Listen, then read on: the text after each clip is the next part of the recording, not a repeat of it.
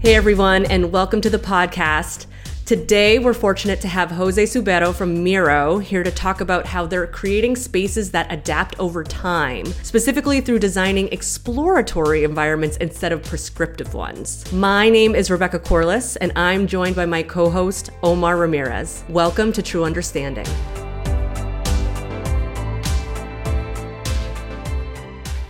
José, really glad to have you here. Uh, excited to jump in to set the stage for our listeners right now. Can you tell us a little bit about the spaces you manage, how many they are? Really give us a sense of the scope. Great. Uh, first of all, thanks for having me here. Right now, Miro has 11 offices um, uh, across the world. We have put a lot of effort in our H- HQ in Amsterdam, right now, the, where I'm sitting. Um, and we have used this as the testing ground for our workplace concept, which is basically a big experiment. It's a building that was built in, 19, the 1920s in the Amsterdam style uh, school. Uh, it's like Art Deco. Um, and uh, we have kept all, we have worked really hard to keep all the detailing, everything uh, uh, on touch as much as possible. So we had to work and set up this whole office without taking down a single wall, not one. Wow. Not one. So that that's three thousand square meters. Like uh, that would be around thirty thousand square foot, uh, square feet, I believe. We are we are really proud. It was a massive achievement. So, um, uh, yeah. So then the principle for that was that if we already have the space partition, it's very difficult not to have silos because the moment you start uh, uh having too much of the same space type repeated over and over, you create smaller offices. So then this becomes an office that, um, a bigger office that holds many diff- smaller companies. And since we don't have a lot of legacy and silos about that, we, we are in a privileged position to still keep going that way, right? So we try to do as many diverse space types as possible to encourage the traffic between the rooms and making sure that people would um, circulate across uh, throughout the building um, and to balance that out. That's smart. Mm. So um, yeah, so that that was uh, that was one of the approaches that we, we, took. Of course, then we get feedback that some of the rooms, uh, you know, the acoustic don't work, that uh, mm-hmm. our team has grown, so then we need to make swaps, uh, change the, na- the the the whole uh, typology of a room, move mm-hmm. teams from one to the other. You know the typical uh, things. But but we are since we have the flexibility, that's uh, relatively easy for us to do. I'm curious, what are some of the real specific experiments, or maybe one of your favorite that you've run? What was the experiment? How did you set it up? And what did you ultimately learn that then drove real impact for the employees using the space? Uh, when it goes the, uh, to the very specific uh, test that we're doing, um, in this room that I am right now, that, that I am right now, um, we created this room to um, to do customer engagements. And the brief for that was that it needs to fit X, X amount of people, let's say 12 to 12 people, and it needs to be the most, the most flexible thing ever. Why? Because we don't know. we, we don't know. We don't know what we want yet, and we don't know what our customers want. So that, that, that was basically the brief. And what we created is, um, is, is just a very simple, very simple space uh, with modular tables that can be nested uh, uh, together the tables are um, with, uh, with a writable surface, and we wanted to, to keep that because Miro it started as a whiteboard, and we still have that um, connection to the analog part of that. We don't we didn't want to be prescriptive on no you should use only the digital even when we meet. There's freedom, and and we want to keep that freedom at all levels. So um, the tables are a whiteboard. We use the digital whiteboards, um, we bring uh, other video conferencing tools uh, and a number of other uh, devices, um, and that creates um, explorative environment. And it has been extremely successful with our with our customers. Extremely successful, and it's, it's the most it's the most simple thing we did actually. Hmm.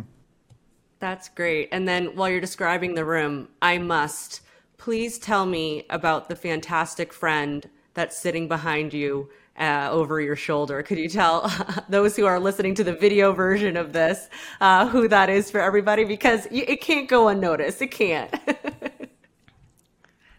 that's my, uh, yeah. Well, that's the boss right there. Uh, yeah. So, um, so that's uh, that's one of the that's a poster that uh, from the uh, Miro campaign that was launched in the U.S. about um, uh, tackling monster problems. So using Miro, tack, uh, tackling monster problems using Miro. So um, it's a very very funny video and it's really well done.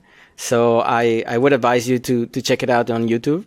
Yeah, for for context for everyone listening to this and not seeing the video right now, there's there's a yellow poster with an orange monster on it behind uh, José's left shoulder um, that says "problem solver," I think, or "problem solved" underneath problem it. Problem solved. Yeah. Problem solved. Um, yeah, it is a little menacing. I didn't even realize it when we first started recording this.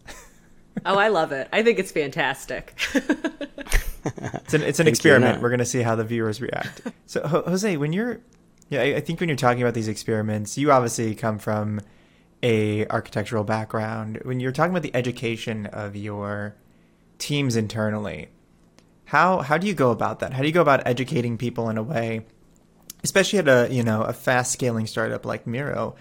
I think I'm sure there's a lot of people listening to this who will be also be at fast scaling startups who don't necessarily have the time to slow down. How do you get your point across or get information to the people who need it to educate them in a timely manner while also still moving forward on the projects you need to deliver on? Yeah, yeah, that's a very good question, Omar. Um, it, I would tell you my personal approach. What I would do is just I just have the conversations and just try to inspire people, because what I've seen here is that we we work with enormous talent uh, all around, and I know that uh, most of the people want to do their best right? It's a fun company. It's like it's growing uh, incredibly. Uh, it's doing a lot of cool stuff. So um, sometimes you get uh, you get blockers because people are used to do things in a certain way. So I, I just make the time to you know just to to to meet the people. Uh, and when I'm not in the same country, of course, I, I, I try to make the time, even if it's a little bit late for me so, most of the time, just to just to talk them through to talk a lot actually to make it, making sure that they understand fully uh, my drive. And it's contagious I, I, have to say because then people start saying oh I, I, I really get it now. Moving into furniture as a service so i've had to talk across the organization to make making sure that people understand what that means because i get uh, sometimes a lot of questions from finance what is this thing it keeps recurring here, and why are not we not purchasing this and that? And then you know, uh, part of the um, part of the challenge has been like uh, uh, the education on that. Just to guys, we need to change the mindset, and it has very been very very positive. So I think for organizations is is that that is key, keeping that open mindset, uh, mindset that we can do things in a different way. And so when you think of the space, the space that you've shown off here that you're in right in this moment, obviously it's a huge investment. You talked about how your customers are really happy with it and that it's an ongoing experiment given the level of flexibility.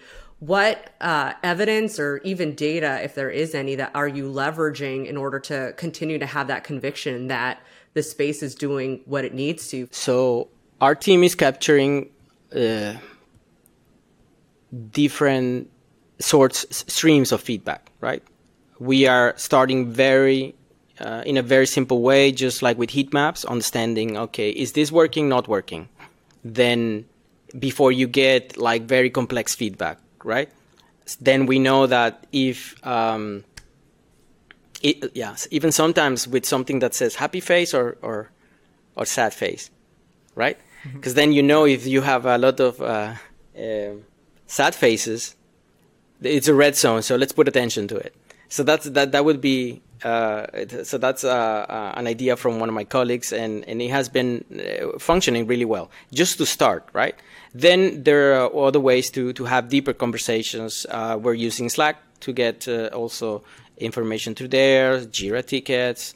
Um, and other ways of like uh, doing workshops with several teams, with teams that we need to serve uh, specifically, uh, with uh, specific needs. I mean, since we have put the principles in place to be flexible enough, uh, it's okay.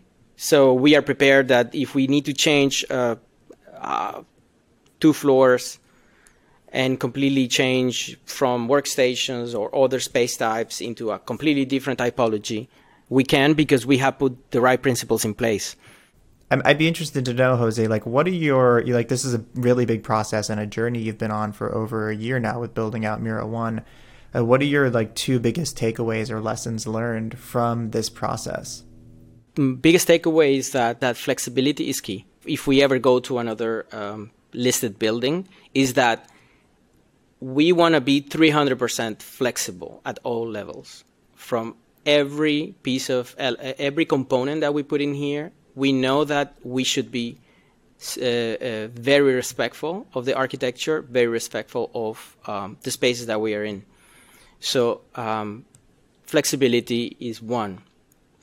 Uh, the second one would be to making sure that we put the right technology layer in place especially in buildings like this to do retrofits and everybody knows that. It's just uh, um, an ex- enormous challenge.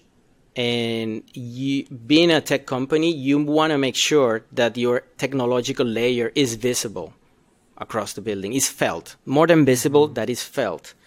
And right now since we had to um, move super fast to get the people in it was kind of middle of the pandemic, uh, at the end of the pandemic, and then we needed to get the building ready. There are some things that we looked, um, yeah, we overlooked, and right now uh, it just creates uh, much more disruptions to actually come back and um, and address them. So mm-hmm. those two things, uh, flexibility and making sure that the technology, the, the core technology layer that will support your, your teams, it's it's in place. Those are great lessons. And I think those listening would likely agree and be really thankful to hear that advice based off of what you've experienced and what you've achieved here.